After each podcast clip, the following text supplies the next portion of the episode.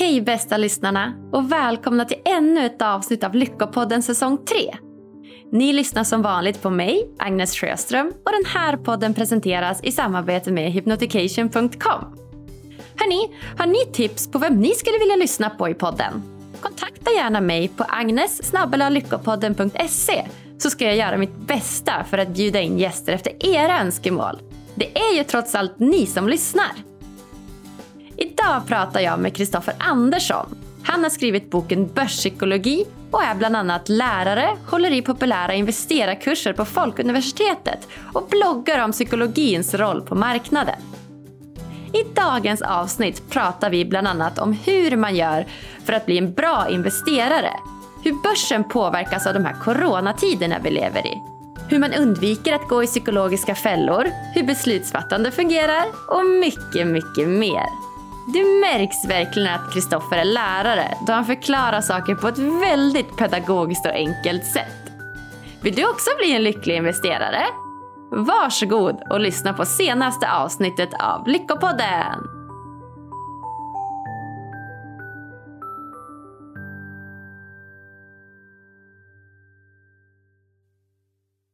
Varmt välkommen till Lyckopodden Kristoffer Andersson! Tack så jättemycket! Vad kul att ha dig här! Ja, vad roligt att få vara med. Det är en ära. Jag har lyssnat så många gånger och nu får man också äran att vara med. Det, det är surrealistiskt. Ja men vad lyxigt är du. Ja, vi är så glada att du ville komma och prata med oss. Det känns ju också jättelyxigt för oss ska jag säga. Tack så mycket. Hur är läget idag då? Det är bra. Det är bra, givet omständigheterna såklart. Med, med covid-19 som nu finns överallt runt omkring oss så eh, finns det ju alltid med i tankarna. Nära, kära, även andra som man egentligen kanske inte har någon relation till. Men man bryr sig om sina medmänniskor. Så är det ju. Men om vi bortser från det så är det vårkänslor och eh, humöret på topp. Ja, vad härligt. Jag håller med. Man är lite ambivalent här. Dels är man ju lite orolig och nervös för sina medmänniskor och många äldre. Men samtidigt är det ju vår så att man kan inte låta bli att bli lite positiv de här dagarna tycker jag. Ja, och jag tror det är viktigt att man också tillåter sig att bli just positiv och glad. Jag har en morfar nu som går i ska man säga, frivillig karantän och jag försöker ringa honom nästan varje dag. Säg att vi har ett samtal fem gånger i veckan om jag låter nedstämd och ledsen och bekymrad när jag pratar med han så kommer inte det göra han så mycket bättre.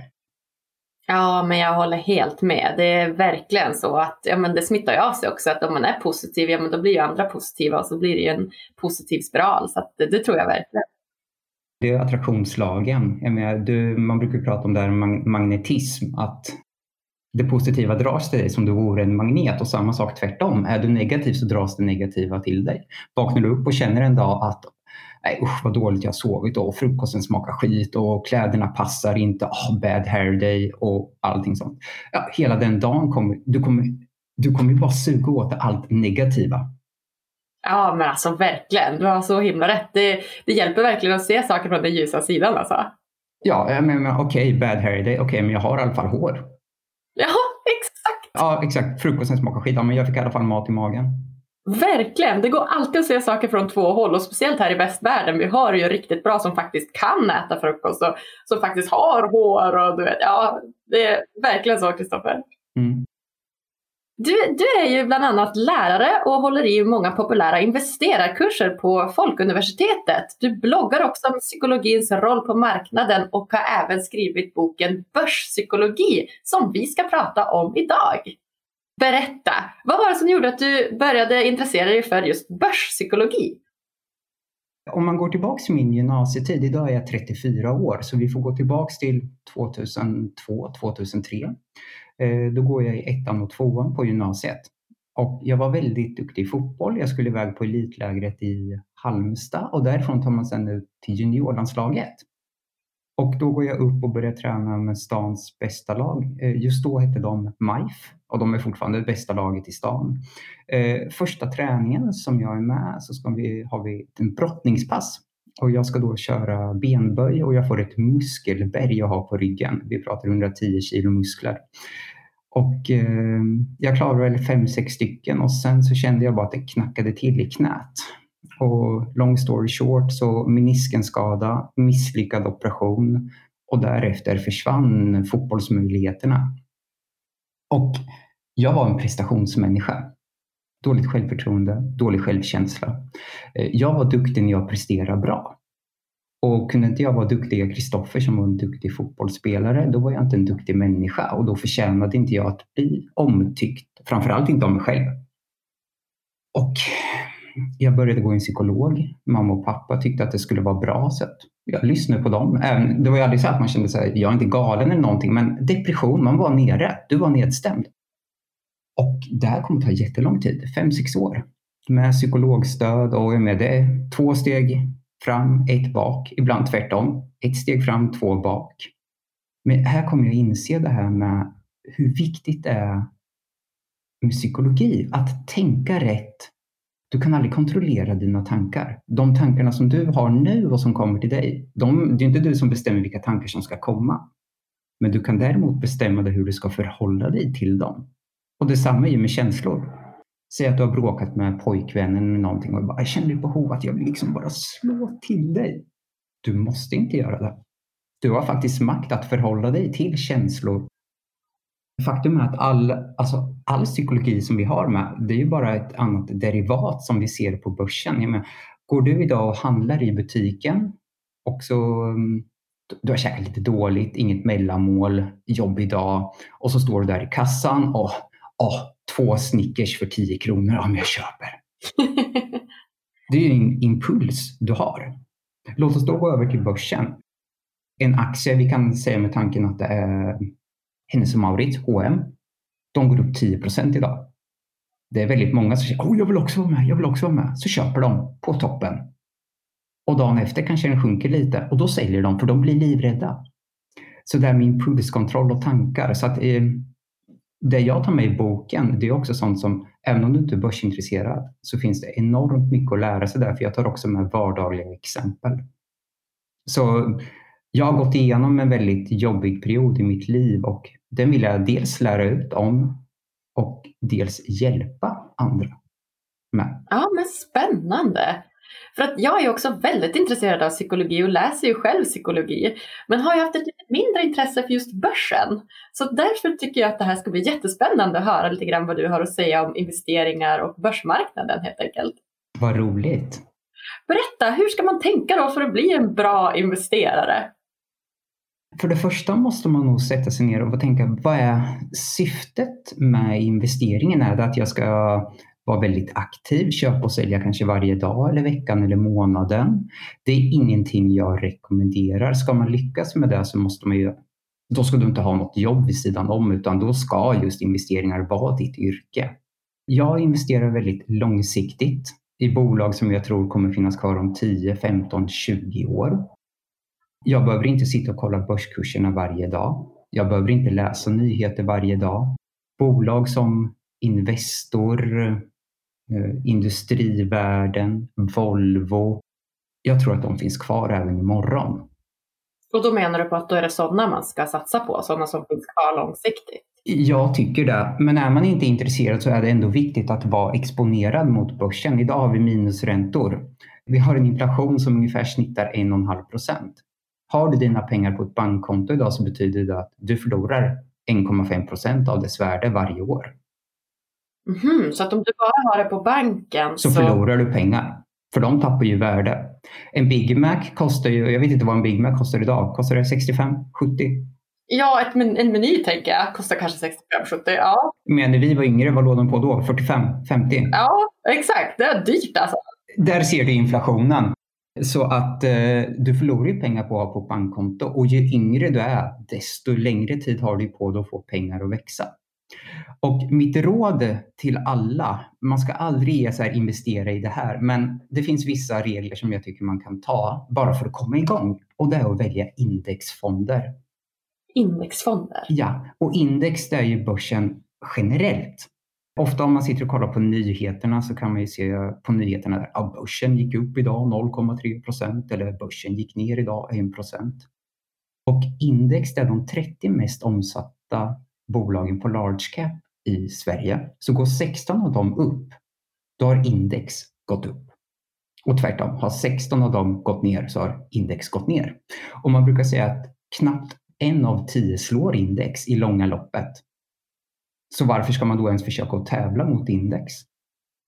Och kollar man historiskt sen tillbaka, vi har fakta ungefär kring 1980 här i Sverige, så har index ungefär gått upp med i snitt 8% per år. Mm. Men vissa år ner 40% andra år upp 60 men vi har ett snitt på 8% Det vill du inte tacka nej till. Nej, den är hyfsat säker skulle man då kunna säga. Ja, det skulle man kunna göra. Och då kan du sätta det i relation till att tidigare har obligationer och räntor varit jätteintressant för det har ju ändå varit en garanterad, ja du har en ränta på 2-3 procent. Det är ju jättetacksamt. Och så kan vi alltid dra bort inflationen på en halv procent så då har du ändå en vinst på en och en halv procent. Idag har vi inga räntor. Så du kan ju alltså investera i räntepapper idag. Det, nej. Och låt då också sen pengarna som du investerar, det är ju pengar som du du ska minst inte behöva dem på fem år. Annars ska de inte vara på börsen. Okej, okay, fem år. Minst fem år. Jag tänker så, där jag investerar, jag kommer nog aldrig att ens ta ut de pengarna. Aldrig i hela mitt liv. Mm -hmm. Men om du behöver dem då? Nej, ja, ja, jag tror faktiskt inte att jag någonsin kommer att behöva dem. Det finns olika strategier och jag applicerar en som heter utdelningsstrategi. Kortfattat skulle man kunna säga att om jag köper en hm aktie H&M går i vinst och de delar ut pengar till sina aktieägare. Eh, I år skulle de ha delat ut 9,75 kronor per aktie. Men nu är det verkligen coronatider och väldigt många bolag skjuter upp sina utdelningar för de vill ju kunna överleva. Men om vi bortser från det här året. Du köper idag 100 eh, Investoraktier och så leker vi med tanken att de delar ut 10 kronor per aktie varje år. Hur mycket pengar får du av dem utan att lyfta ett finger det här året? Oj, är det mattefrågor här nu då? Nu är det läraren som kommer in. Ja, då tar vi 10 gånger 100, då har vi 1000 kronor. Just det. Och för de pengarna kan ju du göra vad du vill. De är skattade och klara. Så du kan ju unna familjen lite gott eller så kan du köpa nya aktier. Just det. Och sen kommer det här fräna. Investor går ju med vinst, så nästa år delar de ut 11 kronor. Hur mycket pengar får du då? Jo, 1100. Och vad har du gjort för att få det? Inte ett dugg. Det är bra! Varför ska jag då döda kalven som göder mig med guld? Så att jag bygger just nu en utdelningsportfölj som ger mig passiva inkomster. När jag ligger och sover så arbetar mina pengar för mig. Den är bra. Och det är det jag vill lära. Förstå mig rätt, jag menar inte att påverka elever eller de runt omkring mig, men du har inte råd att inte vara exponerad mot börsen. Det finns sådana som bara har, följer svenska index. Vi har globala index, europeiska index. Så man kan ju också sprida lite där så att man både kanske mot USA, Kina, Europa. Så man inte bara är mot Sverige. Och många av de här är väldigt billiga och de ska vara gratis. Och det är det också som är viktigt. Gå inte in på banken och säg jag vill investera lite i fonder för då kommer banken att välja ut fonder som kostar pengar. Och säg att du ska betala 2,5 procent för det för en fond som banken väljer ut dig, då måste ju fonden gå med minst lite mer än 2,5 procent för att du ska göra en vinst på det. Och sen ska vi också lägga till inflationen. Om den ligger på 1,5, du måste upp på 4 procents avkastning innan du ens gör vinst. Och det här tänker inte människan på. En vanlig Svensson småsparare tänker bara, äh, men det är ju bara 2,5 procent per år. Slutet på 20, 30, 40 år och vi är uppe på hundratusentals kronor. Ja men verkligen. Men säg då, då som jag till exempel som inte alls har någon speciell att vända mig till som jag kan prata om, om börsen och inflation och hur, vad som är bra och vad som är dåligt. Och så ska man heller inte riktigt gå till banken. Vem vänder jag mig till då för att få veta vad som är bra och vad som är dåligt? Det där är ju en jättebra fråga. Jag skulle nog rekommendera, det finns en väldigt bra förening som heter Unga Aktiesparare om man är under 30 och är det över 30 heter de Aktiespararna. Jag är 29. Välkommen! Du är yngre än jag hemma, vet du. Härligt! Men unga aktiesparare, där kan man ju till exempel, de lär ju ut väldigt mycket pedagogiskt om det här och betonar det här vikten med långsiktighet. För är du inte långsiktig, då får du panik när börsen går ner. För det är de pengarna du ska leva på. Jag däremot nu, det här är ju pengar jag har råd att förlora inom situationstecken. Jag köper ju mer när börsen går ner. Jag är ju extra aktiv på att köpa nu för jag får ju allt billigare.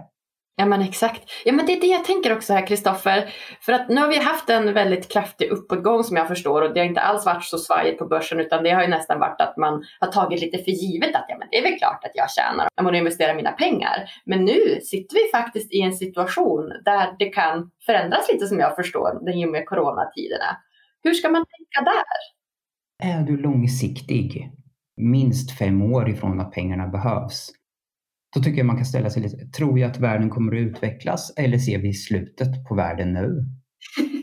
Och är det som så, då tror jag att det är skitsamma vem som har pengar på kontot, utan då är det nog konservburkar och vapen som gäller. Sant. Om du har investerat, ska vi ta Saab? Tror du att Saab finns kvar om fem år? Ja, men det tänker jag. Troligtvis. Tror du att de har utvecklats bättre sett till idag än om fem år?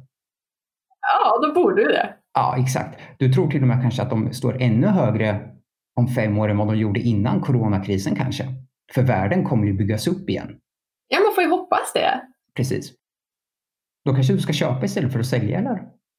Verkligen. Ja, men det är inte så du tänker när du sitter och tittar på röda kurser, för där du ser att du förlorar pengar och du tänker bara på nu just nu, den här sekunden, den här minuten.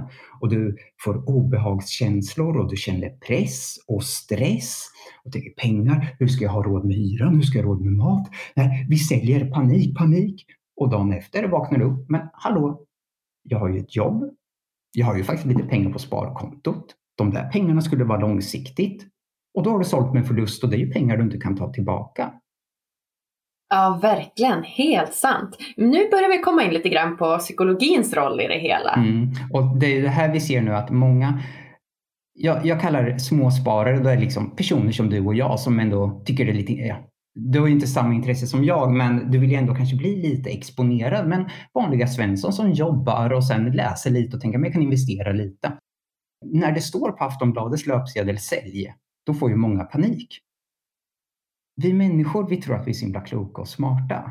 Jag vill hävda att vi är raka motsatsen. Vi är fantastiska varelser på många sätt och vis, men vi är inte så smarta som vi tror.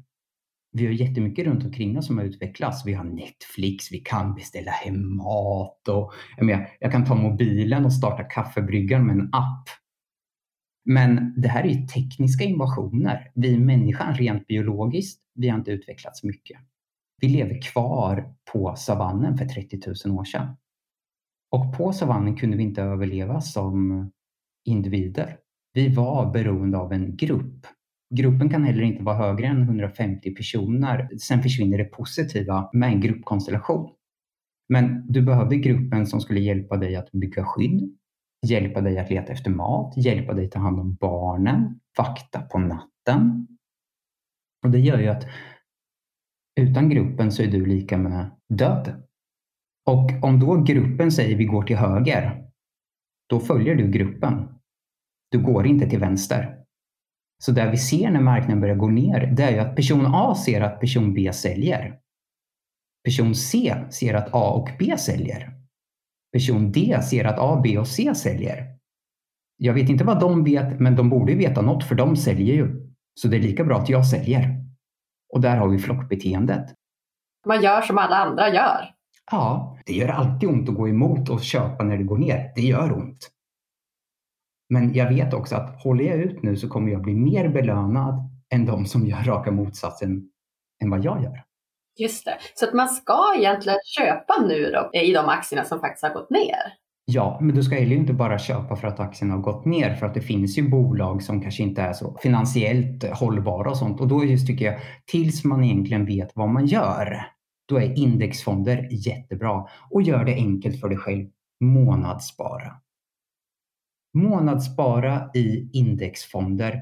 Jag tycker som så här, det är inte omöjligt att avsätta 10% av lönen varje månad eller studiebidraget, vad du nu än får Gör det det första du gör. Att spara ska vara prioriterat. Det ska inte vara om det blir något över sparar jag. Nej, först betalar du räkningarna. Sen avsätter du 10% till sparandet. Du och jag och alla som lyssnar, vi kommer inte ha någon pension direkt att prata om. Vi läser redan idag om fattigpensionärer och hur jobbigt det är. Idag får man ju ut ungefär, man ligger runt 65-70 procent av sin nettolön. Jag räknar med att vi inte kommer få någon allmän pension. Okej. Okay. Men räkna lågt ändå då 40 procent. Och lek med tanken att efter skatt får du ut 9, kanske, ja, säg att du får ut 9 000 när du är 65. Ja, vi kommer att vara 75 för de kommer ju höja pensionsåldern för oss. Du har barnbarn. Du har dragit på dig lite åkommor så du behöver lite medicin och eh, du kanske inte orkar köra bil, du måste åka buss. Det är många omkostnader. Du vill ta med barnbarnen till Liseberg och du vill köpa julklappar och du vill åka och hälsa på. Du kanske vill göra någon weekendresa till London. Hur hade du tänkt att ha råd med det? Hade du tänkt att börja spara till pensionen de sista två åren innan du går? Nej, det går ju inte. Nej. Tänk om du då sparar 10% varje månad och att du har en årlig tillväxt på börsen med 8 Och köper du varje månad, då kommer du köpa på toppen och då kommer du köpa på botten och du kommer köpa mitt emellan. Det här med att försöka tajma marknaden, det kan du glömma. Om det var möjligt, då hade ju alla suttit och tajmat marknaden. Och alla hade ju varit miljonärer och miljardärer. Mm. Ja, men precis. Och så går du in på banken och de säger att du kan göra så här och så här. Som att de kan det här.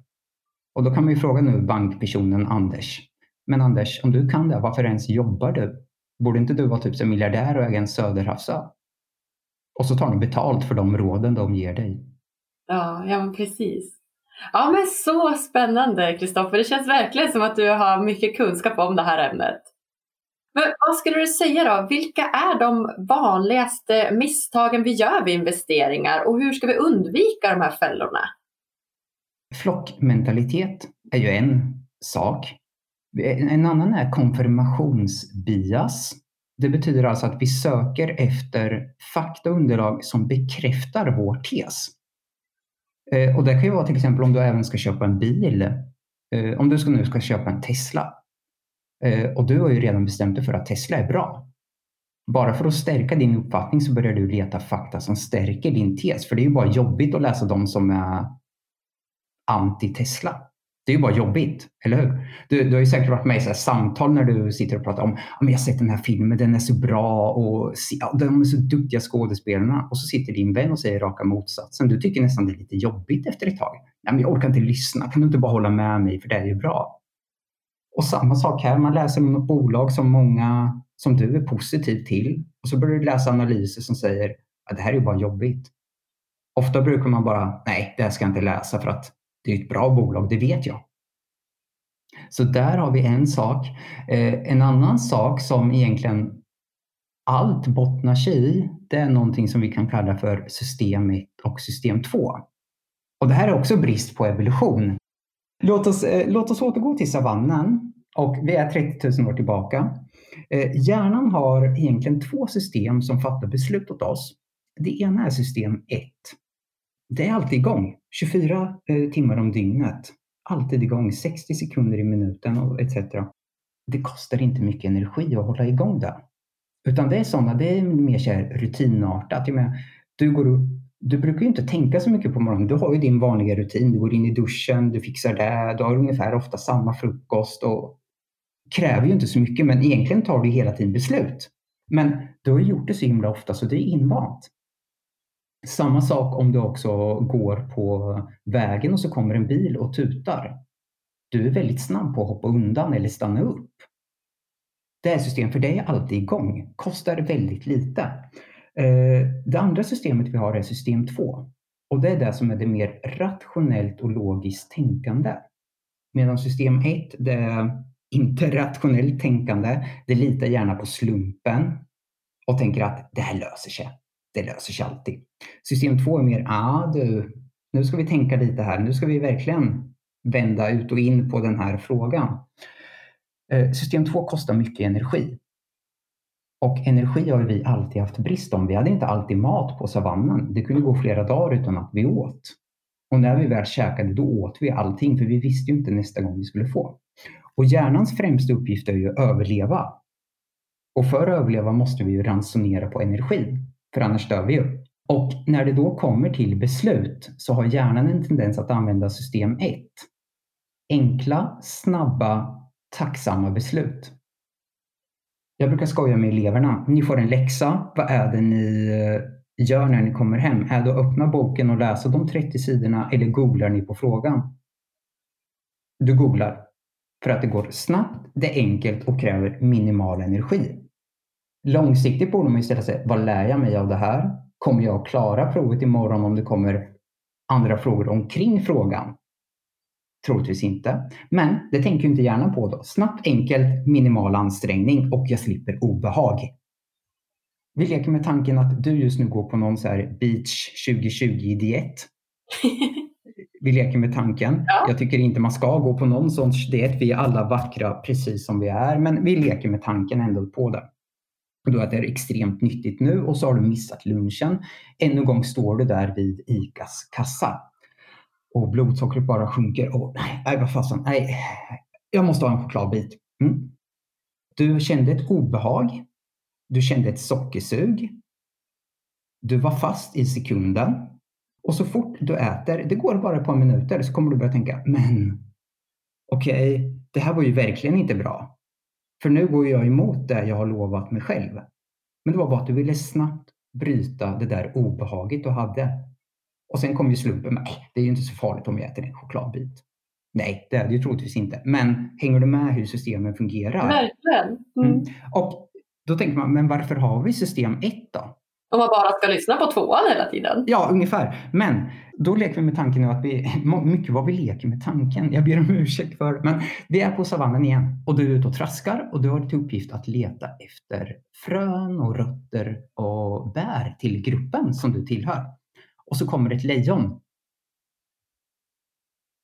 du har inte tid att koppla in system 2 och tänka, ska jag springa till höger eller vänster? Kommer lejonet att attackera mig? Solen skiner, det kanske inte ser mig. Utan här är det system 1. Spring, fly och överlev. Så system 1 har ju hjälpt oss att överleva. Samma sak om du går över gatan och bilen tutar. Du stannar ju inte upp och tänker vad det mest rationella att göra är då. Utan du slänger dig åt sidan direkt. Så att system 1 har hjälpt oss att överleva. Och samma sak när vi kommer till investeringar. Vi luras ofta av att agera just för stunden. För att hjärnan är inte duktig på att aktivera system 2 som är rationellt, långsiktigt och väldigt problematiserande. Just det. Så man måste aktivt alltså slå på sitt system 2 hela tiden vid beslutsfattande för att ta rationella beslut. Mm. Jag tror säkert många av lyssnarna känner igen sig. Man har suttit och kollat på Zalando och lite andra sidor och sen bara klickat hem lite kläder och sen bara kommer man på efteråt. Jag har ju redan tre garderober hemma.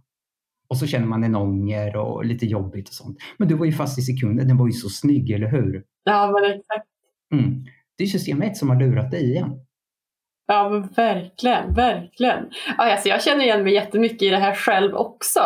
För som sagt, jag är ju inte jätte aktiv på börsen eller med investeringar så utan jag har egentligen haft mina pengar investerat i, i hästar för jag har jobbat med hästar tidigare så att, eh, då köpte jag och sålde hästar och så. Där har jag ju väldigt mycket kunskap så då var det lätt för mig att veta så här, ja, men de här pengarna kan jag lägga in här för då får jag tillbaka så och de där pengarna lägger jag in här och så. Men sen när jag hade du vet, alla pengar på, på kontot när jag sålde alla hästar då var det som att bara, oj oj oj vad ska jag göra av de här pengarna nu? Och så försökte jag vet, leta lite så här, information från ja, men dels banker, men jag vet ju att de också är lite biased för de vill ju såklart att jag ska bli deras kund, att jag ska investera där. Så att, de är försäljare. Exakt.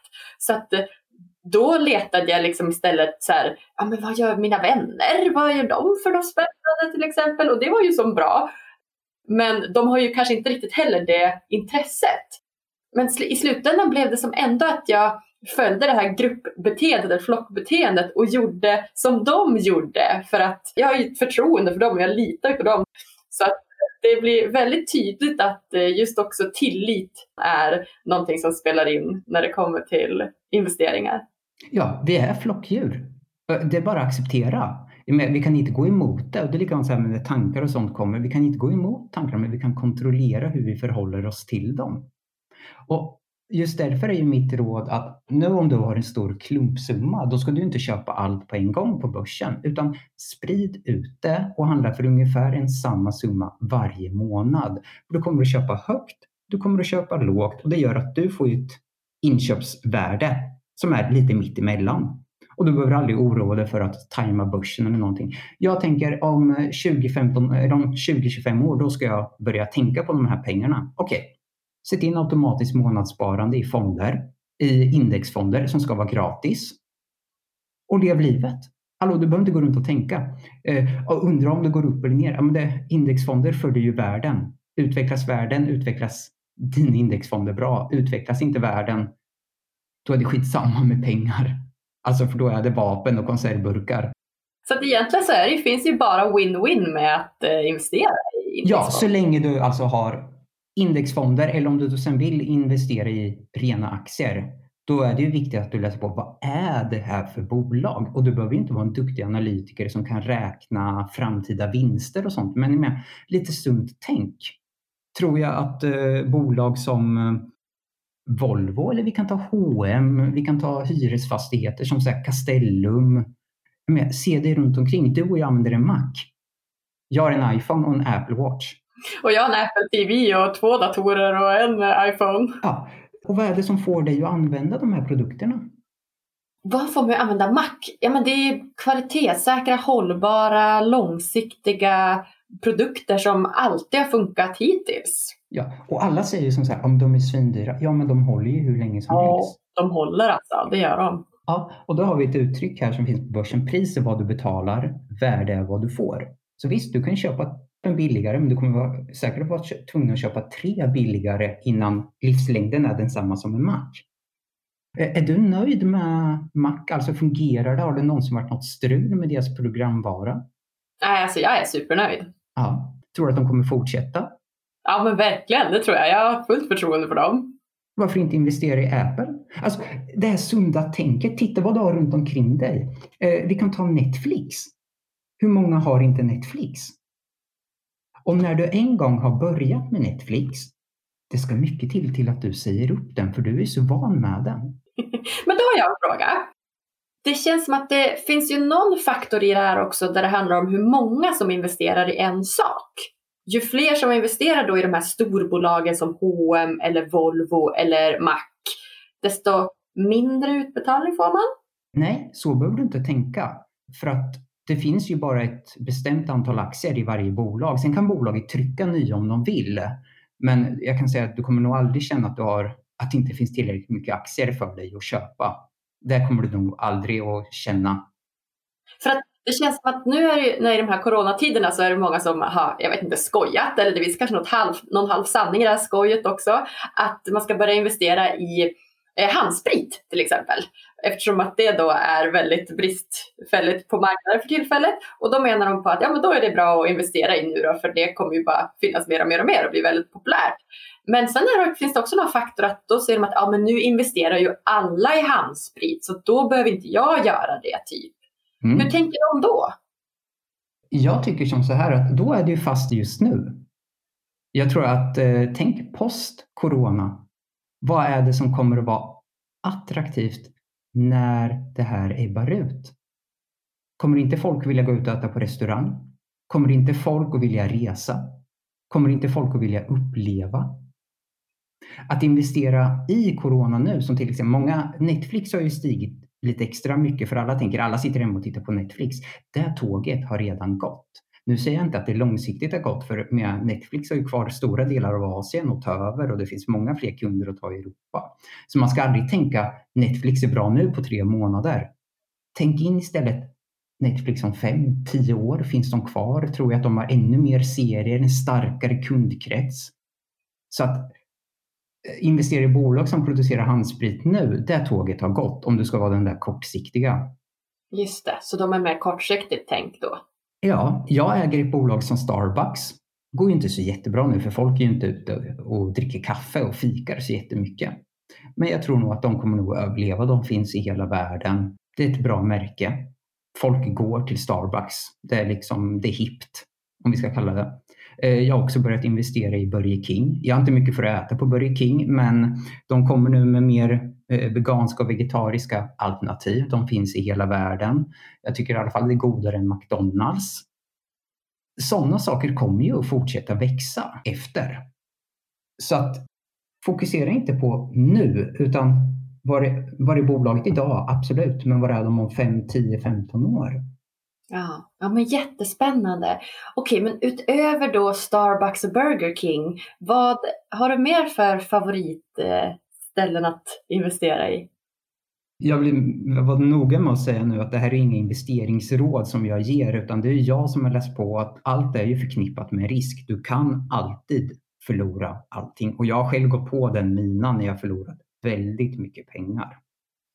Ja, vad ska vi säga? Det här kommer nog låta konstigt. Jag är väldigt miljömedveten. Jag äger ingen bil. Jag eh, källsorterar. Jag är aktiv inom skolans arbete mot det här. Men jag äger faktiskt Royal Dutch Shell. Det är ett oljebolag. Källmackar tror jag de flesta har sett någonstans. Och då tänker jag, vad är det här för dubbelmoral? Hyckleri.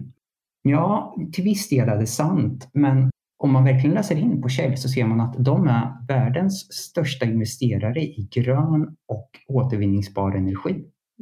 Så det de håller på att göra nu det är att transformera sig från att vara ett oljebolag till att bli ett energibolag. Och visst, det här gör man inte på en dag. Men de här kommer vara extremt attraktiva när de väl har genomfört sin transformation. Spännande. Och jag väljer då att köpa in mig nu när det rinner blod på gatorna och alla hatar dem.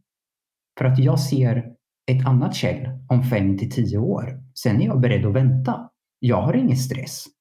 Jag älskar mitt jobb, jag lever livet. Jag behöver inte sitta och titta på en börskurs. Ja, men det var ju jättespännande. Så kan du tänka, men sen tycker jag något som jag vill hålla fram om man vill hålla på med aktier, då är det in investmentbolag och det är bolag som investerar i bolag. Eh, och kortfattat kan vi säga att vi har eh, Investor. Det är ett investmentbolag och köper du en aktie i Investor då blir du på ett sätt delägare i AstraZeneca, SEB-banken, eh, du får in Atlas Copco, du får in Epiroc.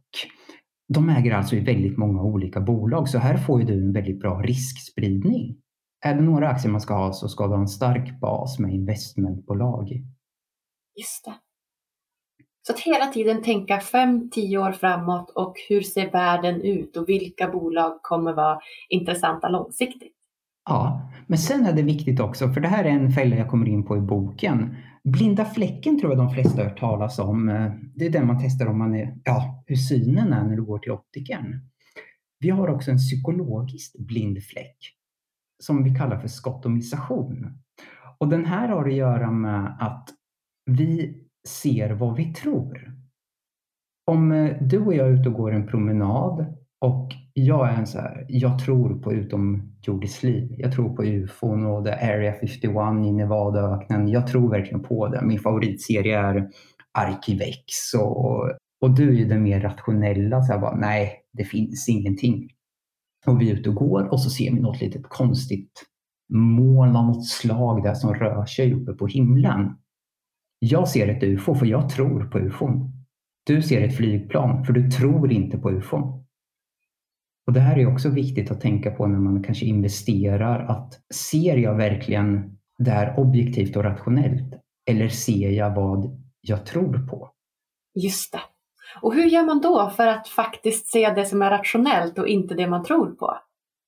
Du ska ha någonting som heter en djävulsadvokat. Och det här kommer från den katolska kyrkan där man införde att när man skulle utse en påve eller nominera till påvarna så skulle, tog man ut här i det här konciliet att eh, vi ska ha en djävulsadvokat och dennes syfte det är att ifrågasätta allting. Det ska inte vara din bästa kompis. Alltså, ryggdunkar, det är det värsta jag vet. Om jag ska köpa Volvo-aktier, då ringer inte jag upp en vän och säger vad duktig du är, vad bra, vad kul, det kommer gå jättebra. Jag vill ju ringa upp den och säga, hallå vad tänker du på? De har ju de här och de här och de här hindren. De har de här och de här konkurrenterna. Hur tänker du här? Och då måste jag argumentera för min sak. Och kan inte jag argumentera, då är jag nog inte så säker på det här, eller hur? Ja, men det är ju en bra regel. Så att ha en djävulsadvokat, det är inte bara på börsen, jag menar, det kan du ha i livet också. Någon som du alltid kan vända till som faktiskt har som uppgift att jag älskar dig som person, men hur tusan tänker du här? man kan gå in i skolvärlden. Jag har jättehärliga och fantastiska elever och kollegor. Och det är jag noga med att säga till mina elever att när ni får feedback från mig så jag säger inte jag att du är en dålig person. Verkligen, och det är nog väldigt bra att ha det med sig som du säger när man är lärare. Det låter som en väldigt positiv egenskap för jag vet ju själv hur lätt det är att ta saker på sitt ego till den man är istället för det man faktiskt gör. Så eh, det tycker jag att många lärare ska ta med sig faktiskt. Ja, men jag tror man har mycket att vinna på det och eleverna brukar ge väldigt god feedback just på det. De känner att man får en bra relation. Jag säger till dem, jag är inte vän med er, men jag bryr mig och jag är beredd att göra allt för att ni ska utvecklas. Men jag förväntar mig också att ni gör insatsen. Så länge ni anstränger er, då kommer jag göra allt för er. Ja, men jättefint Kristoffer. Gud vad spännande. Du, jag tänker att vi ska gå in på de sista frågorna här nu. Och den första frågan är då, vad gör dig lycklig? Det där är en jättebra fråga. Men vad gör mig lycklig? Eh, det har ingenting med pengar att göra. Jag tycker, varför håller jag på med investeringar? Det är kul. Det som gör mig lycklig, det är att utvecklas och hjälpa andra att utvecklas det finns ingen skönare känsla i kroppen än att känna att idag har jag blivit en lite bättre version av mig själv. Eller jag har hjälpt någon annan att bli en liten bättre version av sig själv. Ja, vad härligt, då känns det verkligen som att du är på rätt ställe när du jobbar som lärare. Det, det är jag. Det, det kände jag så fort jag började jobba efter min utbildning. Ja, vad härligt, det låter ju verkligen som ett vinnande Vad kul Kristoffer! Men får jag fråga dig? Vad gör dig lycklig? Oh, jag älskar att få frågor tillbaka. Det som gör mig lycklig det är att eh, få prata med så här intressanta, pålästa och kunniga personer som du och många andra av mina gäster. Eh, jag blir väldigt lycklig när jag får umgås med mina nära och kära. Intima samtal, när man verkligen få lyssna på vad en annan har att säga, ta in dens kunskap, omvärdera sina egna tankar, fördomar och liknande, lära sig mer. Jag älskar att åka snowboard, älskar aktiviteter.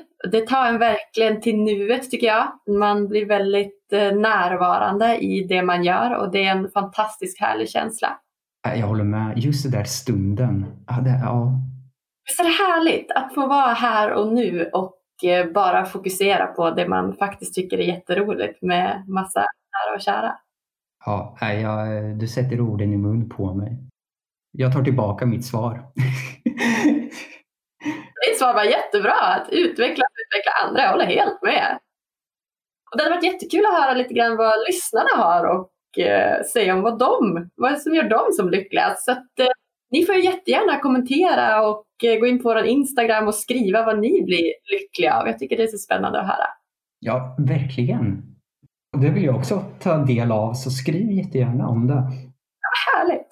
Och eh, min nästa fråga till dig då, det är om du fick ge lyssnarna en utmaning som de kan göra varje dag för att bli lite lyckligare, vad skulle det vara då? Fråga dig själv vad du vill uppnå och sätt dig sedan ner och skriv ner vad du vill uppnå och hur du ska uppnå det. Inte bara tänk det, för att det är en sak att ha tankar i huvudet. Det är en annan sak att faktiskt sätta ord på dem.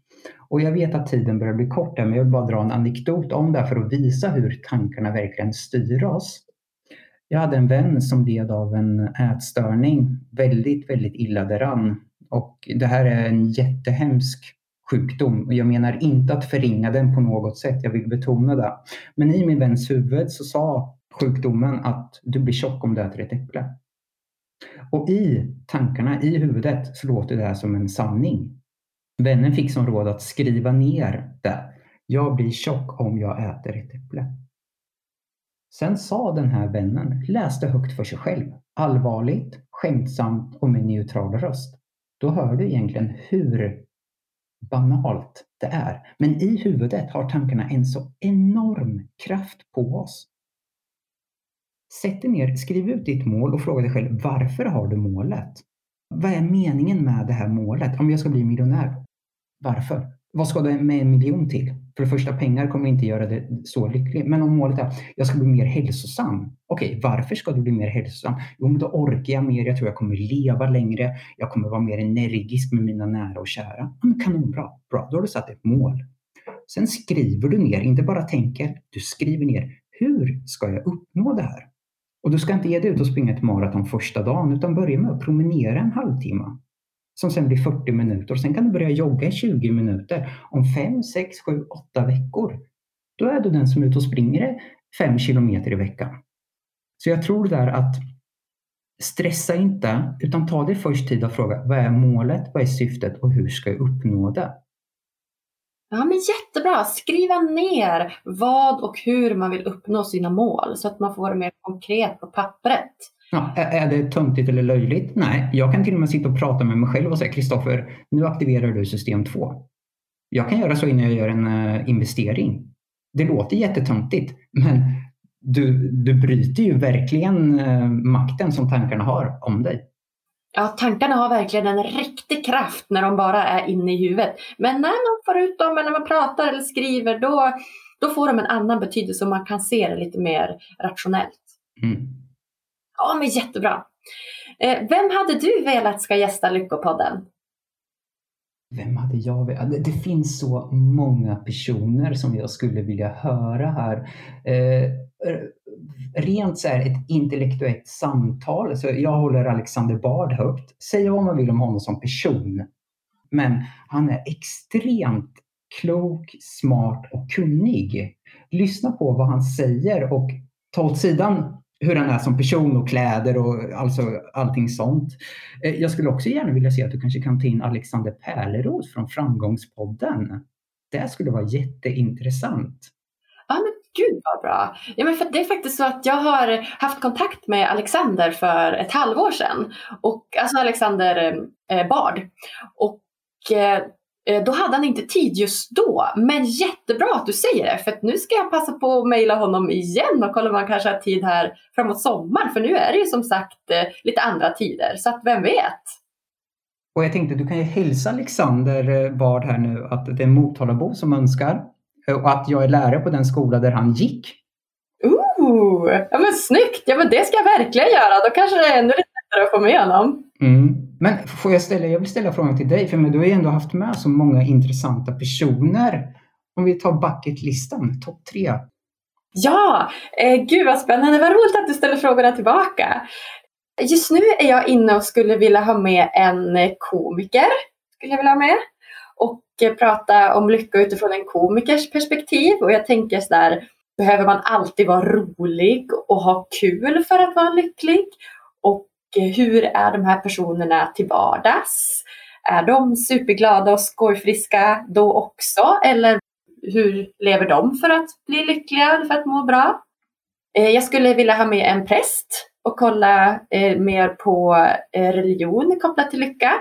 Jag skulle vilja ha med en, en gammal fånge, alltså en, en kriminell som har suttit i fängelse och se hur den lever idag. Jag vet att det är många har, som gör en ganska stor helomvändning, att de går från att vara kriminella och leva ett sånt liv till att finna frid och lycka i andra saker. Och den vägen och resan tycker jag är väldigt spännande. Så jag har massa, massa roliga som jag skulle vilja ha med i podden. Ja, men du, du, jag blir bara sugen på att höra, så nu får du se till att fixa hit de här också så att man får lyssna på dem. Ja, verkligen. Och om det är någon fånge, präst eller liknande som hör det här så får du jättegärna kontakta mig. Du, tack snälla Kristoffer för att du kom och gästade oss här på Lyckopodden. tack så jättemycket och jag vill tacka alla som har lyssnat och att uh, har ni några frågor i någonting så finns det säkert lite uh, information hur de kan nå mig, kanske i uh, avsnittsbeskrivningen eller något dylikt. Absolut, jag skriver med din uh, mailadress kanske så kan de kontakta dig om de har fler frågor om börsen och psykologi. Det går jättebra. Jag är alltid transparent och öppen så att det går jättebra. Toppen! Tack snälla för att du tog dig tiden. Tack ännu en gång. Ja, gud så spännande att få höra Kristoffer berätta om allt ifrån hur evolutionen har påverkat vår hjärna till varför vi inte bör göra som alla andra gör och varför vi faktiskt behöver aktivera system 2 lite oftare. Det finns ju massor att lära sig om börspsykologi. Tycker ni det här var lika bra som jag? Prenumerera gärna på podden och följ oss på sociala medier. Lyckopodden heter vi där. Tack snälla för att just du lyssnar. Vi hörs på tisdag igen. Puss och kram!